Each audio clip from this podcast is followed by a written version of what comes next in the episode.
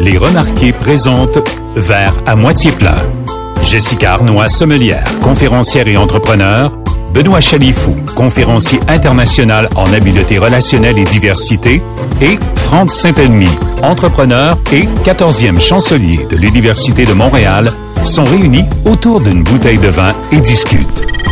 Au programme aujourd'hui, le sentiment d'appartenance est ce lien d'affection entre une entreprise et ses collaborateurs et est une source de performance.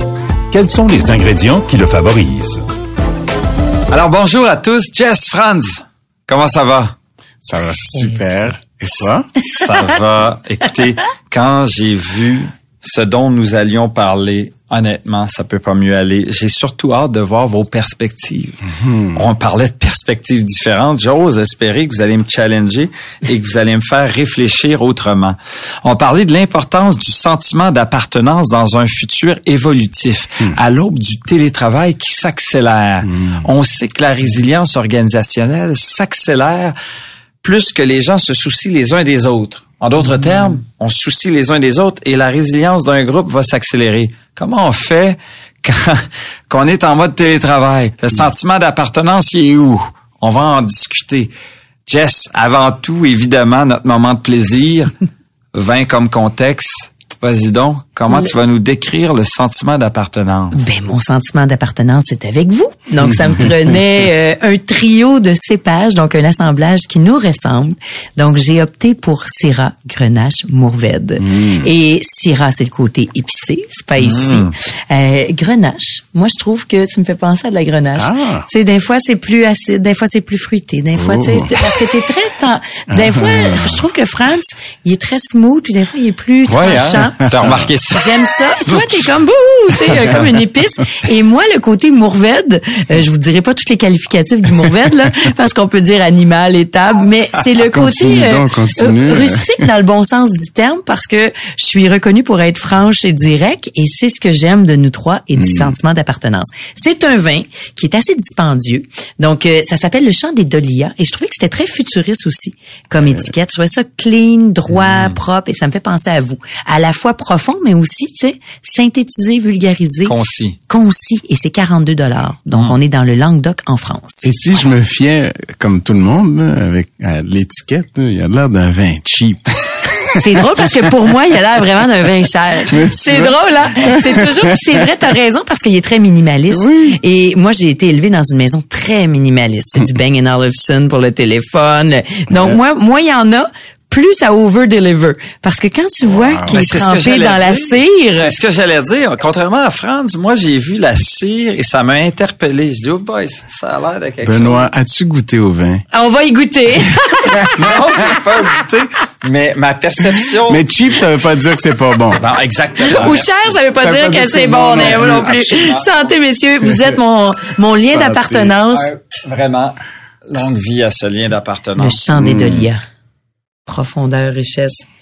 Ouh, on est ailleurs versus euh, la dernière épisode. C'est délicieux. Euh, alors, on parlera, on va parler de quelque chose d'hyper intéressant et qui est absolument fascinant. Oui, rien de plus simple face Bien au goût joué. du vin. Confiance. Bon choix. Vraiment, euh, wow, on le recommande à tout le monde.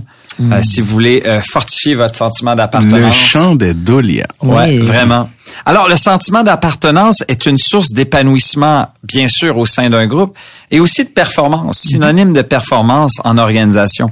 Il représente le lien d'affection entre l'entreprise et ses collaborateurs, ou entre une personne et son groupe. Il construit grâce au partage de la même vision et des mêmes objectifs communs. Euh, un collaborateur qui s'identifie à son organisation adhère à ses valeurs, à ses initiatives, ainsi qu'à l'image qu'elle renvoie à un collaborateur qui a le sentiment de contribuer à quelque chose et d'appartenir à cette structure. Il sera de cette façon plus à même de s'impliquer dans sa mission. C'est tellement vrai en organisation, mais c'est aussi vrai dans un groupe, n'importe quel groupe, groupe sportif. Euh, Je pense tout de suite à ça. Le les meilleures équipes sportives euh, professionnelles sont pas euh, toujours les, les équipes les plus talentueuses, mais le sentiment d'appartenance est très fort.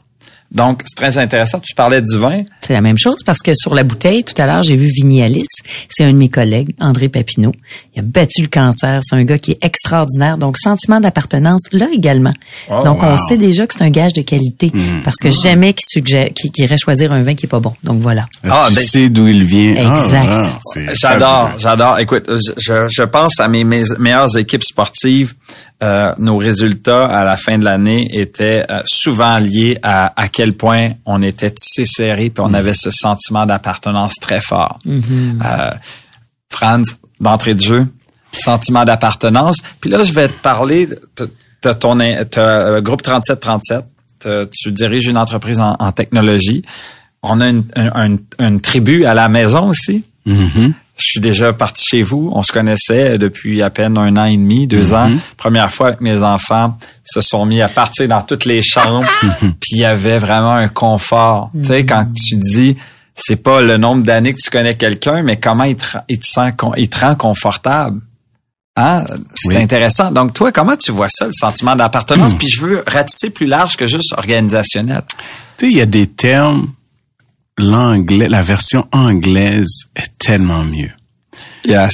Belong. Ouais. Belonging. Sense of Partie belonging. de- J'appartiens. Ça Ah ouais. fait Ouais. partie de moi. Je, et on fait partie d'un tout. T'as raison. C'est comme care. Care. Comment tu traduis care? Hein? T'as Donc, raison. c'est, c'est tellement important de créer un environnement propice à ça dans tout. Dans une relation interpersonnelle, dans une hi- relation hiérarchique, qui est pas facile. Tu sais, dans un hôpital, par exemple, tu as le chirurgien en chef ou la chirurgienne en chef qui dicte la cadence. Ouais. Mais si tu regardes dans la relation, c'est l'infirmière en charge du bloc opératoire qui dirige tout, Et qui tisse les liens. qui tisse les liens, qui crée ce sentiment d'appartenance. Plus c'est un opérateur. Le chirurgien, il est là. ouais, c'est un est- opérateur. il est- il- donc, dans un environnement, dans une équipe comme ça, on sait tout de suite la chirurgie, la- la- le chirurgien a une hiérarchie plus grande, mais l'infirmière en chef Ou l'infirmier. ou l'infirmier, Ah, ben, je faisais un billet tantôt avec. mais, euh, mais revenons à notre infirmière ou notre infirmier. Il n'y a pas d'opération, il n'y a pas de chirurgie sans Sans- l'infirmier. Et ça, c'est tellement important de comprendre ça parce que malgré que j'ai pas le, le, le doctorat en chirurgie spécialisée, je suis aussi important. J'appartiens à ce bloc opératoire. Il n'y a personne qui va me regarder de bas. Parce que si je suis pas là, il n'y a pas d'opération. parce qu'elle est valorisée, appréciée, respectée, comprise. Il y a, mais aussi, il y a des sous-entendus. Quand on appartient à quelque chose, quand on se sent qu'on a un sentiment d'appartenance, il y a des sous-entendus.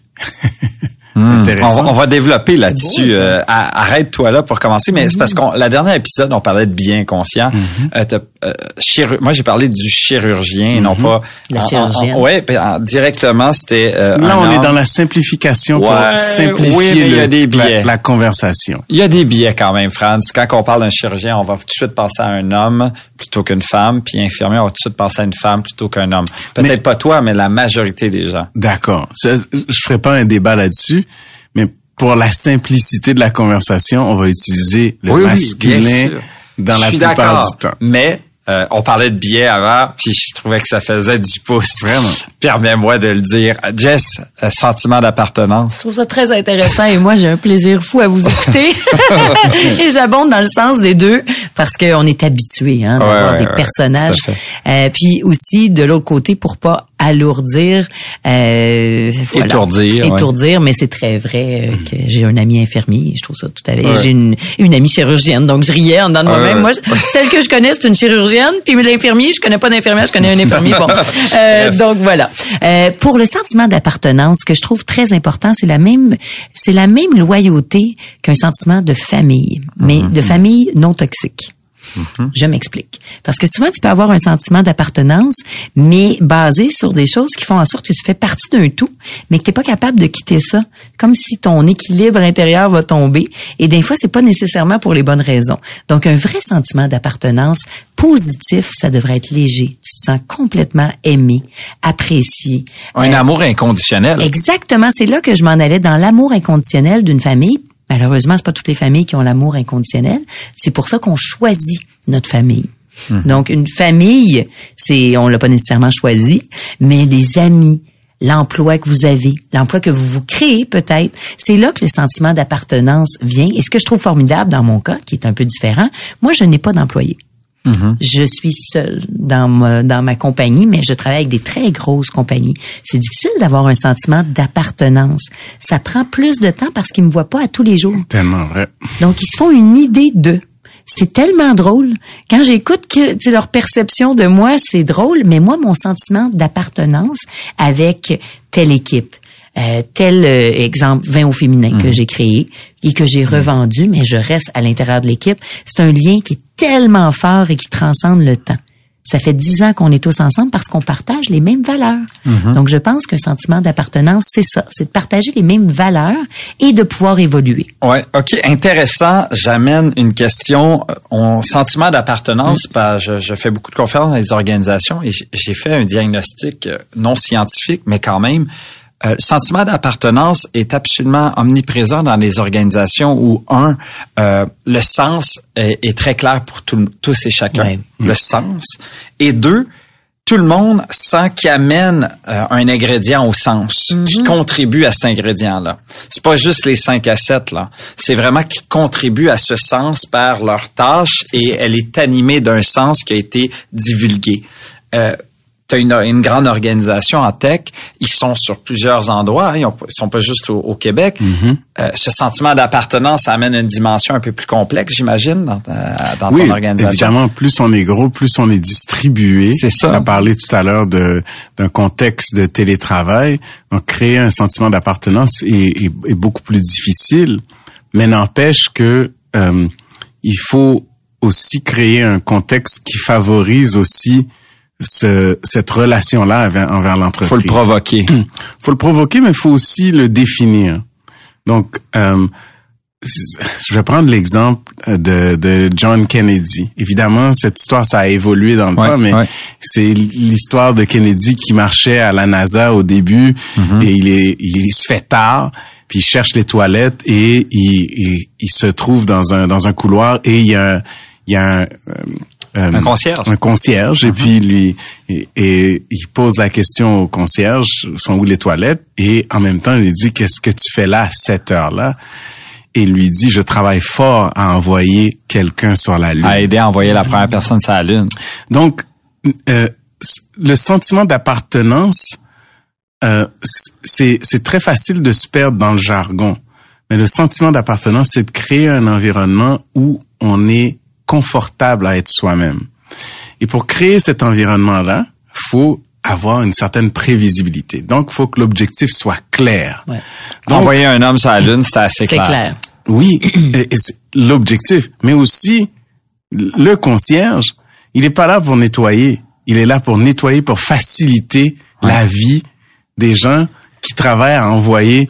Ouais, et, la propreté dans un contexte comme ça est absolument cruciale. On sait ce qui s'est arrivé, qu'est-ce qui est arrivé lorsqu'il y a une poussière qui rentre dans le moteur ouais. d'un, d'un- ça peut exploser. Donc, Mais qu'est-ce qui arrive à ce concierge-là? Est-ce qu'il se voit comme un concierge ou il se voit comme partie prenante. partie prenante? Et il, il a un sentiment de fierté. Pour lui, la, la mission est beaucoup plus importante que le travail qu'il fait. Alors, pour moi, c'est ça le sentiment d'appartenance. C'est quand tu arrives euh, à l'entrée de l'aide Artec et que, que notre réceptionniste voit, ben, euh, Avec notre le gros sourire. Oui, Et, et- elle te dit, veux-tu un verre d'eau? Tabarnouche, c'est, c'est Right. quelque chose. Ouais, ouais. Et, et, et surtout qu'elle est partie prenante de notre mission de créer le logiciel le plus performant et, Et sécuritaire. distribué. Donc pour moi c'est c'est ça, c'est qu'elle comprend justement l'importance de son travail dans la réussite de notre mission. Donc, sens commun, sens commun, euh, être compris, être valorisé aussi, Mhm. interpellé par la mission. Euh, de ton côté, euh, qu'est-ce que tu ajouterais? Ah, moi, je vais, je vais vous parler de, de mon expérience dans, c'est pas l'armée canadienne, mais dans la marine. Ouais. Euh, le sentiment d'appartenance a pris tout un autre sens pour moi. Mhm. Premièrement, ils nous appellent les civilians, les civils. Ben oui. C'est eux qui nous protègent. Les civils. C'est, tu sais, comme un enfant. Parce que c'est eux qui mettent leur vie en danger pour nous. Ça, j'ai trouvé ça fascinant. Et à titre de, d'appartenance, parce que moi, j'étais pas là longtemps, là, c'était la semaine. Donc, c'est un certificat en mer, tu sais, Ouais. leader en mer. Mais je regardais ces gens-là qui dédient leur vie et qui ne se posent pas tant de questions parce que c'est clair. Ça fait du sens. Ils savent pourquoi ils sont là. Ouais. Ils travaillent en équipe et leur vie est en danger. Ouais. Donc, ils doivent aller dans le même sens. Et je trouve qu'un sentiment d'appartenance à ce niveau-là est très puissant parce que c'est pas un individu, c'est un groupe d'individus. Et après, beaucoup plus grand que ça, c'est que tout le monde qui a fait l'armée ou la marine ou les, les Air Force, ils ont une reconnaissance un envers l'autre. Donc, c'est encore plus grand. Et les civilians, nous, les petits civils, on a un profond respect pour eux. Donc, ce que je cherche à dire, c'est que leur travail, peu importe le travail qu'ils font, ils font partie d'un grand tout qui fait de grandes choses. Mission commune claire. C'est la mission. Euh, d'ailleurs, tu me fais La tribu. la tribu. D'ailleurs, tu me fais penser à un, un- contexte que je me rappelle. J'avais écouté euh, un- un- une émission de Simon Sinek où dans lequel il, il racontait l'histoire d'un militaire qui avait été filmé parce qu'il avait une caméra et il était parti euh, sans vraiment se poser de questions aller sauver quelqu'un alors qu'il y avait euh, des, des- des coups de fusil qui se faisaient aller à droite à gauche et sans se questionner, il était parti sauver cette personne-là. Et euh, on lui avait demandé en entrevue pourquoi t'as été faire ça alors que toutes les chances étaient contre toi? Il a sauvé cet individu, il s'en est sorti indi- indemne alors que toutes les chances étaient contre lui. Et vous savez qu'est-ce qu'il a répondu à l'interview? Sens du devoir? Non, il l'aurait fait pour moi. Il aurait- ah ben exactement, c'est que tout le monde, c'est c'est c'est ça. Il l'aurait fait pour moi. C'est juste avec ça, des la-. Pourquoi, pourquoi nos enfants, des fois, nous insultent sans précédent ou ils se permettent des choses? Parce qu'il y a un amour inconditionnel. Ils n'ont pas peur de vous perdre. Mais non, il y a un sentiment d'appartenance tellement fort qu'ils peuvent s'exprimer librement sans pudeur. Et des fois, je dis à ma douce, sois contente. Quand on a peur de la représailles puis qu'on peut même pas s'exprimer dans notre maison. Évidemment, ma femme dirait qu'il faudrait que je sois un peu plus sévère, mais ça, c'est une autre question. Mais sentiment d'appartenance, ça va jusque-là. Je veux ratisser plus large qu'en organisation, mais l'exemple militaire et l'exemple en famille s'adaptent très bien dans notre dans nos organisations. 100%, mais en fait, il y a un point commun, peu importe contexte militaire, organisationnel ou famille, c'est que le feedback que tu as donné à tes enfants jusqu'à date encourage ça. Ouais. Ah, Alors, donc, la reconnaissance, le feedback ou le, le, le, le, le- le- tu sais, le- la reconnaissance positive ou négative, mais positive et constructive, euh, permet justement d'avoir, de cadrer ça et d'avoir un sentiment d'appartenance, une fierté, mais aussi de se sentir à l'aise, Libre. valorisé euh, et que essentiellement qu'on- que notre opinion ou notre pensée ou notre façon de faire est valorisée. Donc dans une société, dans la première première des choses qu'il faut faire dans une société, c'est de s'assurer qu'on a des mécanismes de donner du feedback. oui, une rétroaction dans un safe space, un filet Right. psychologique euh, solide, étanche. oui, On peut mais- s'exprimer librement. Right. Et qu'est-ce que c'est le fun quand on peut s'expliquer librement et qu'on n'a pas peur d'être, euh, d'avoir des représailles? D'ailleurs, Franck, tu m'avais dit quelque chose qui m'avait vraiment séduit. Moi, j'enseigne la diversité et l'inclusion à, à l'université depuis plusieurs années. Et un jour, tu m'as challengé, je te parlais de diversité et d'inclusion, puis il m'a tassé du revers de la main. Il dit, moi, ton inclusion, ça ça m'interpelle pas. Inclusion veut dire que t'exclus. Il dit, j'aime mieux parler euh, de sentiment d'appartenance que euh, d'inclusion. J'ai adoré son idée. J'aimerais que tu la développes. Ben, en fait, dans un contexte d'inclusion, c'est toujours on, veut- on, on veut inclure, mais je peux être dans la discussion, mais je me sens pas Interpellé. Je me sens pas, je sens pas que mon feedback est valorisé, que ma parole pèse un au- poids. autant. Euh, je ne sens, je ne me sens pas à ma place. Donc, je suis inclus, mais je suis pas à ma place. Et ça, il y a rien de pire. Donc, et, et souvent, ça va se matérialiser où est-ce qu'on va avoir une politique de diversité et d'inclusion. Et d'équité. Et, et, et ce qu'on fait, ce qu'on fait Mm. en, en réalité, c'est qu'on crée un, un, un environnement inconfortable pour tout le monde. Parce que le, le, le jeune prometteur, tu sais, qui a, qui a du talent, qui a pas été promu, parce que lui, il pense que, ou elle pense que dans cette logique-là, que c'était parce qu'on a favorisé la diversité, mais ça cause préjudice à Oui. celui qui pense ou elle qui pense ça, et ça cause préjudice aussi à celui ou celle qui a été promu, qui Tu sais, donc, versus dans un contexte où est-ce que on crée un environnement où est-ce que tout le monde est à l'aise et que la diversité, elle n'est pas juste une diversité sur papier, mais c'est une diversité dans la façon de faire. Qu'on incarne. Qu'on incarne. Mhm. Un exemple simple, OK?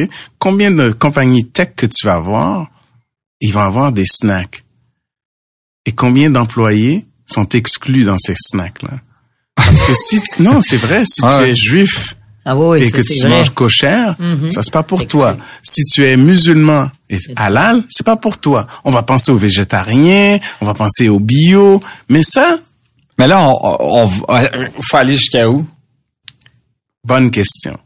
Alors, c'est quoi la valeur de la diversité? Quel prix on est prêt à payer pour s'assurer qu'on a un environnement prenantes. Ouais. qu'on a un environnement où est-ce que les employés se sentent à l'aise. Alors c'est ça la différence. Parce que pour les grandes entreprises qui ont réussi à faire de très grandes choses vont plus loin que juste avoir une politique de diversité.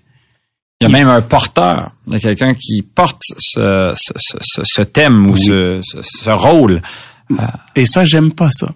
Ben, Parce que c'est le problème de Martin, de Stéphane ou de Jean-Louis. non. Oui. Mais un porteur de, de, de la diversité et l'inclusion, Ça doit porte. appartenir à la compagnie. C'est la stratégie de la compagnie, ça n'appartient à personne. Ouais, mais si ça appartient à personne et ça appartient à tout le monde, des fois, ça appartient à personne. Non, non, non. La stratégie de la compagnie, c'est d'aller sur la Lune, OK?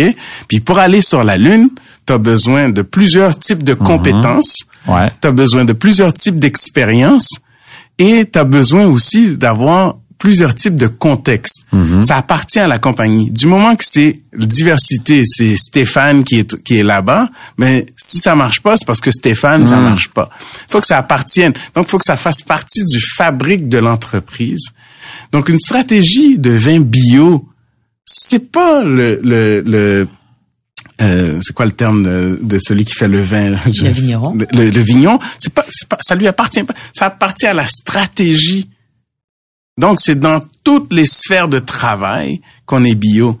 C'est pas on est diversi, on a diversifié parce que c'est un, un papier dans le mur. Ça fait partie de la stratégie de la compagnie. Chez Coca-Cola, Ouais. c'est incroyable. C'est Coca-Cola. Partout où est-ce que tu t'en vas dans le monde, Coca-Cola existe. Mhm. Partout où est-ce que tu vas au monde, McDonald's existe. Partout où est-ce que tu vas au monde, tu sais c'est quoi Google. Ce sont des entreprises qui ont compris que ça, se- s'approprier Google, c'est bon pour la business. Mhm. Donc que le l'Indien il soit capable de se voir dans Google, c'est bon pour la business.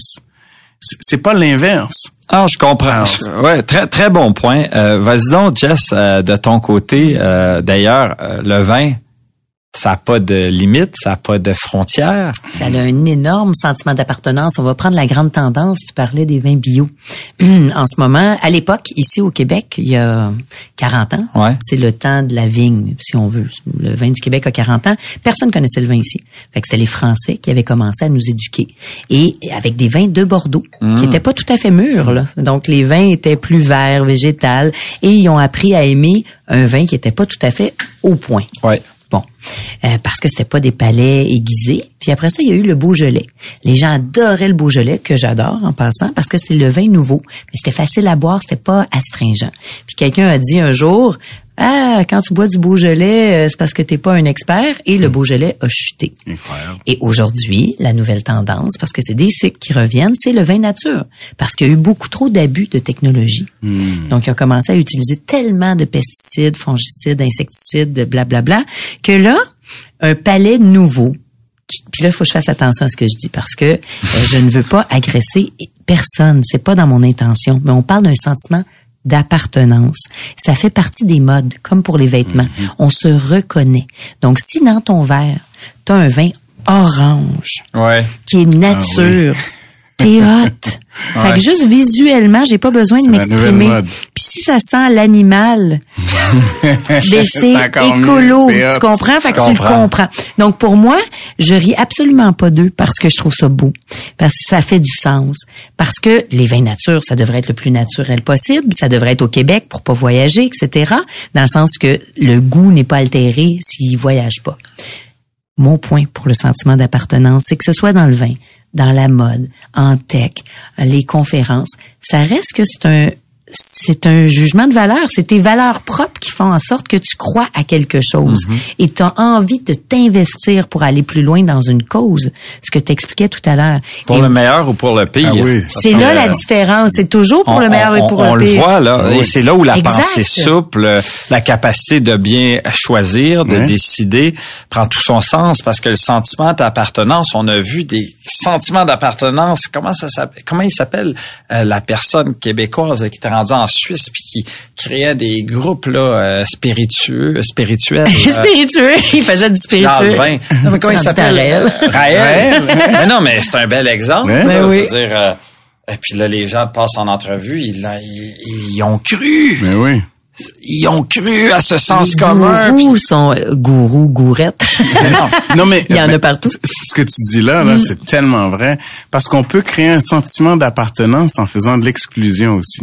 Oui, exact. Intéressant, hein? Ben oui, ben c'est Ben ça oui, qui arrive. VIP, Ben, notre ben oui. Trumpiste, c'est euh, euh, c'est oui, Un tu camp. embarques dans mon équipe ou sinon t'es un moins que rien. Oui. Euh, on- Mais, et- mais euh, la mode, tu parles de mode? Ouais, oui. Louis Vuitton ou Chanel ou Versace, absolument. Ben, Balenciaga. ils misent que Ouais. là-dessus. c'est Les clubs, de, l'exclusivité. les clubs sportifs. Oui, bon.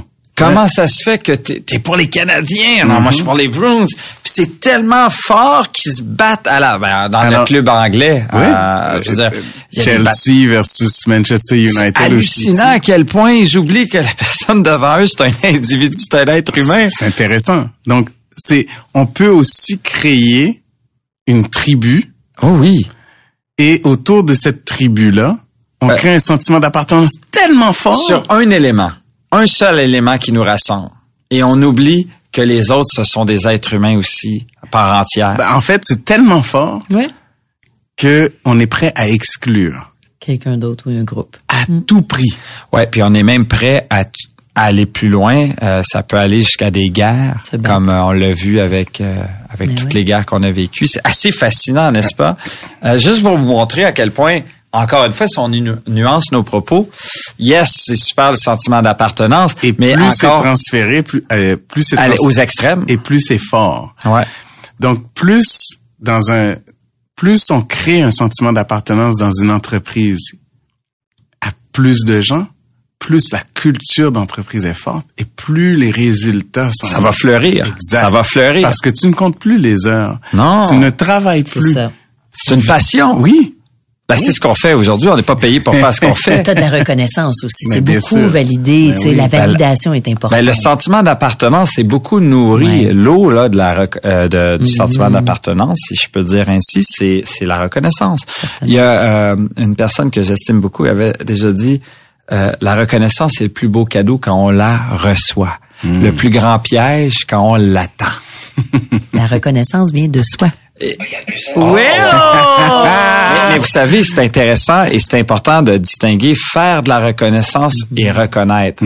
Parce que tu peux pas dire, hey, euh, Franz, t'es chef d'entreprise, il faut que tu fasses de la reconnaissance. OK, qui sait, je vais... Non, non. C'est d'être reconnaissant quand tu sens qu'il y a de quoi à, à- à- à faire. Et, et moi, je suis quelqu'un de très émotionnel. Je le fais beaucoup, très souvent, mais quand je le sens pas, je dis, Hey, il faut que je fasse de la reconnaissance. Non, c'est pas vrai. Je vous, je vous amène en quelque part d'intéressant. Euh, je vous pose la question. C'est bien beau, là, les 5 à 7. C'est bien beau d'aller jouer au, bo- au bowling. Ouais, Euh, tu joues au bowling, toi? non, non, je, non, je pense pas. En tout cas, j'ai Ça m'est arrivé je une couple les de fois. J'aime ça le bowling, en fait. Moi aussi. Mais euh, ok, peu importe. Mais euh, selon vous, ça a été un peu, euh, ça a été étudié beaucoup. Quelle activité sociale, selon vous, répond le mieux à notre besoin d'appartenance? Si vous deviez choisir une activité sociale que vous pouvez produire en organisation, et grâce à cette activité sociale, ça va fortifier votre sentiment d'appartenance. Hmm, la danse sociale. La danse sociale. Pensez-y un peu plus. Je, là. je fais des jokes, là. Euh, Qu'est-ce qui rapproche le plus? Le rire? Oui, c'est rire. Le Je pense que rire, rire rire, l'humour. L'humour. L'humour est intéressant, certainement faire des activités Ouais. comme celle que j'évoquais, de prendre un verre ou d'aller jouer au bowling, mais c'est surtout le fait de parler ensemble. Se dévoiler. Ben, c'est oui, probablement c'est c'est le fait de parler ensemble de quelque chose de significatif. Ça c'est la première chose, parler ensemble de quelque chose de significatif et surtout le fait que tous les parties prenantes se sentent compris et valorisés. C'est-à-dire que tu parles de quelque chose d'important, envoyer quelqu'un sur la lune, mais que tous les parties prenantes se sentent compris et aussi valorisés dans ce qu'on est en train de discuter. C'est-à-dire que ton rôle, c'est ça, tu es au courant pour ça. Donc, la deuxième partie est importante, se sentir compris et valorisé. Comment tu fais ça? Quelle est l'activité qui Ben, à mon humble avis, c'est de favoriser les débats d'idées et d'aller capitaliser sur les talents des uns et des autres et comprendre à quel niveau cognitif ils se trouvent. Parce que c'est pas vrai que tout le monde est au même niveau. Donc, de capitaliser et de valoriser ce que les gens euh, ont comme compétences et talents pour Dans une s'assurer. grande entreprise, comment tu favoriserais les échanges avec? Ben, d'abord, tu sais, c'est, c'est de favoriser le collectif.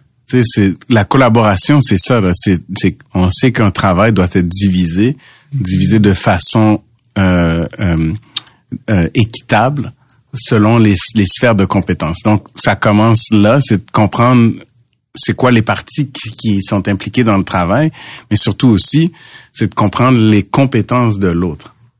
Parce que c'est difficile d'être valorisé. On a beau être compétent, mais si on nous donne un travail qu'on qu'on qu'on qu'on n'accepte pas, qu'on ne pense pas qu'il est valorisé, qu'on pense pas qu'il est à la hauteur de notre talent, qu'est-ce qu'on fait? On Donc, est démotivé. Ça prend de l'autonomie. Prendre la curiosité de l'autre pour découvrir leurs talents et de les asseoir à la bonne chaise pour qu'ils s'épanouissent Et bien comprendre les besoins. et bien comprendre les Parce besoins. que c'est impossible de, de, de mettre les personnes aux bonnes chaises si on ne comprend pas.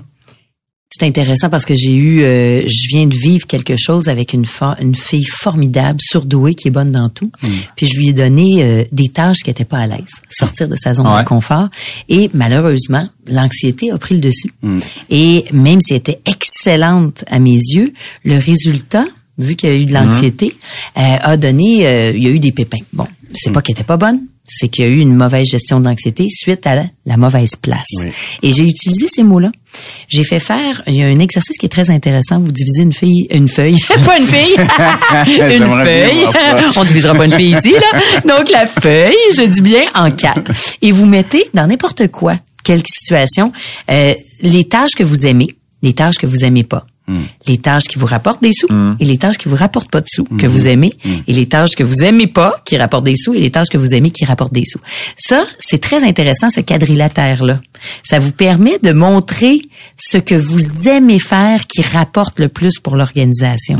Et quand j'ai regardé, pas moi ce que je voulais qu'elle fasse, mais ce que elle, elle aimait, ça n'allait pas du tout dans le sens Non. de ce que je- ce qui était le plus payant pour elle et pour la compagnie en passant, mais je l'aime. Donc, le sentiment d'appartenance pour mettre la personne à la bonne place. Et j'ai utilisé ces mots-là. J'ai dit, t'es juste pas à la bonne place. Et elle, elle l'a interprété comme, prends ton trou, va dans. Et il faut faire très attention parce que il y a différents types de personnes. Qui y en a qui peuvent tout faire. C'est ça qui est et des fois ils ont des grands titres où ils ont vraiment des rôles mais ils sont anxieux, c'est Mm-hmm. anxiogène. Je pense que d'écouter son petit hamster est très important Ouais. et de les mettre à la bonne de bien position connaître les gens. pour qu'ils s'épanouissent, ça va faire la grande Je différence. m'enlève les mots de la bouche. Je voulais, bon, on a discuté, puis là, on doit terminer, mais sentiment d'appartenance, c'est tout à l'ère du télétravail. Il faut quand même se rappeler que nos grands-parents, eux, se posaient pas tant de questions. pas. Ils se levaient le matin et ils, prenaient leur boîte à lunch ils avaient un devoir à accomplir. Mm-hmm. Nos jeunes générations, ils veulent s'accomplir très différent et pour et plus qu'ils s'accomplissent plus que le besoin le sentiment d'appartenance est fortifié et c'est rendu une, une, une, une grande euh, d'une grande importance dans nos organisations et dans nos groupes. Fait que merci beaucoup pour tous ces euh, ces, éléments absolument intéressants et aussi euh, de nuancer mes propos. Merci de m'avoir euh, rappelé à l'ordre Franz. Euh, comme à l'habitude j'aime beaucoup. Tu vois, t'en mérites un deuxième. alors euh, à, à la vôtre euh, Comme et- ce à la Beau, vôtre hein? et tellement un beau sujet. Merci beaucoup. Je vous aime. Santé. Santé. C'était l'émission Vers à moitié plein avec Jessica Arnois, Benoît Chalifou et Franz Saint-Elmy. Présenté par Les Remarqués. On poursuit la réflexion la semaine prochaine, même heure. L'émission est aussi disponible dans la section balado du 985fm.ca.